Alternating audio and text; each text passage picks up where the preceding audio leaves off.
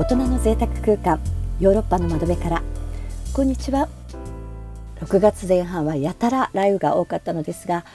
下旬になってやっと夏らしい暑さが出てきました。前回2005年に行ったモニターウェディング3組中の1組目イタリアシエナ郊外のお話をしました。まだ聞いてない方はぜひ聞いてくださいね。2組目は2005年6月にチェコのプラハ。3組目は7月のギリシャのサントリーニでモニターウェディングを行いました。今日はその2組目チェコのプラハについてご紹介します。実はモニターウェディングの地はギリシャのサントリーニイタリアのシエナ近郊の順に決まっていきプラハは一番最後に決定した都市になります。サントリーニの海そしてシエナ近郊の壮大な自然の中と決まったので最後のウェディング地はヨーロッパ特有の歴史香る象徴的な街を選びたいと思っていました。だからこそ決定するまでに時間がかかりました。ヨーロッパには本当に素晴らしい都市がたくさんありますしそれぞれ特徴があるのですがサントリーニやシエナの気球のような他を圧倒するユニークさを先に選んでしまったのでむしろ一種の王道感を持ち合わせた街を選びたかったんです。だけれどパリやフィレンツェなどすでに日本人向けのマーケットが存在する王道中の王道の街を避けたいというのも本音でした。プラハという街は街の中心を川が流れその左右に街が広がっています。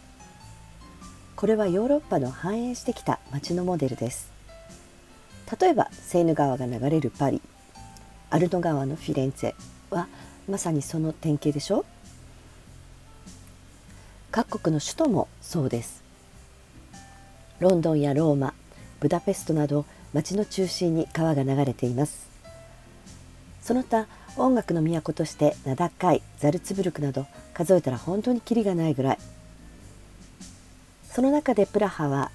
第一次第二次世界大戦にも奇跡的に戦火に巻き込まれず資本主義の極度な経済発展にさらされることもなかったため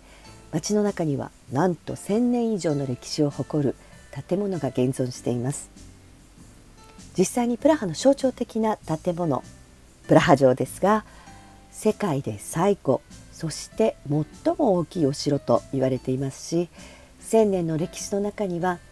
ロマネスク様式の建築からゴシックルネッサンスバロック様式アール・ヌーボーキュビズム様式まで町そのものが建築美術館と呼ばれるほど建築に携わっている方には魅力満載な町でどの角度で切り取っても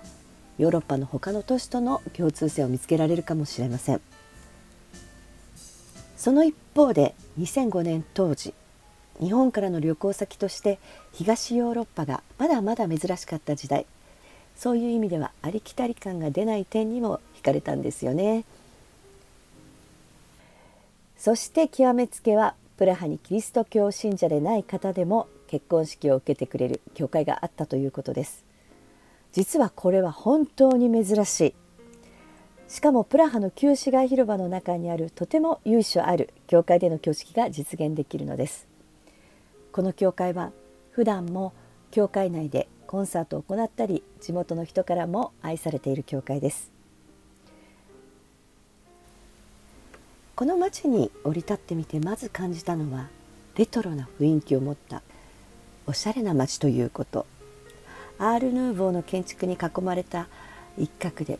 美しい街並みに目を奪われているとチリンチリンという音ではっと我に返らされる。そんな建物の間からこれまたレトロな路面電車がぬっと顔を出す。なんか古き良き時代の映画のワンシーンにタイムスリップしたかのような感じになります。もちろんその時代を知るわけではないですがこんな感じだったって勝手にノスタルジックに浸れるというかいい意味でクラシカル。一言で言うとモノクロの似合う大人の街。かと思うと子供心をくすぐるおとぎ話の絵本から飛び出したかのような街でもあるんです。中世の宝石箱と異名を持つプラハ。旧市街広場の天文時計なんかはまさにその象徴ですし私が個人的に好きだったのはプラハ城に向かってカレル橋から急な坂をゆっくり登っていくとその道から人が一人入れそうな狭い路地が横道にいくつもあるんですね。そこをひょっと覗くとこれまた絵本の中に出てきそうな本当に可愛い看板が風に揺れてるんです。きっとそのお店に入ったらそのまま絵本の世界に吸い込まれちゃうんじゃないかななんてそんな錯覚を起こすくらい街の至る所におとぎ話の雰囲気が残っています。もし元気があるのであれば朝食前の7時頃のプラハを歩きたいですね。人のいない旧市街広場。そこからクレル橋に向かい町に差し掛かる頃ちょうど朝日が徐々に昇り始めます。誰もいないカレル橋に朝もやがかかる幻想的な景色を見ることができます。プラハ城に向かっての急な坂も朝のひんやりした空気が気持ちいいこの時間がベスト。その時間は絵本に出てくる看板のお店はまだ眠りの中なのでひっそりとしていますが朝一プラハ城側の高台に登りパノラマを眺めるとオレンジ色の屋根がびっしり。町の中心をモルダウ川が流れさっき通ったカレル橋があんなに小さく見える。たくさんの塔が立つ百島の町と呼ばれるプラハ。その景色はまさにザ・ヨーロッパを体感できるはずです。写真を撮るならこの時間その後は観光客が街の中にあふれてくるので帰り道はゆっくりとお店を覗いたりカレル橋で絵を描く画家の方の手先などを眺めながら帰ってくるのがおすすめです。プラハへのアクセスは日本から直行便はありませんがドイツやオーストリアを経由して入れること。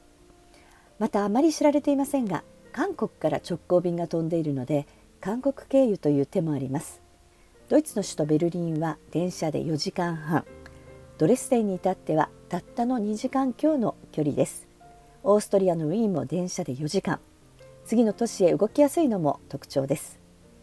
今日ご紹介した内容はブログやインスタグラムなどで詳細の情報や写真を公開しております。ぜひそちらもチェックしてください。それでは次回もお楽しみに。お元気でお過ごしください。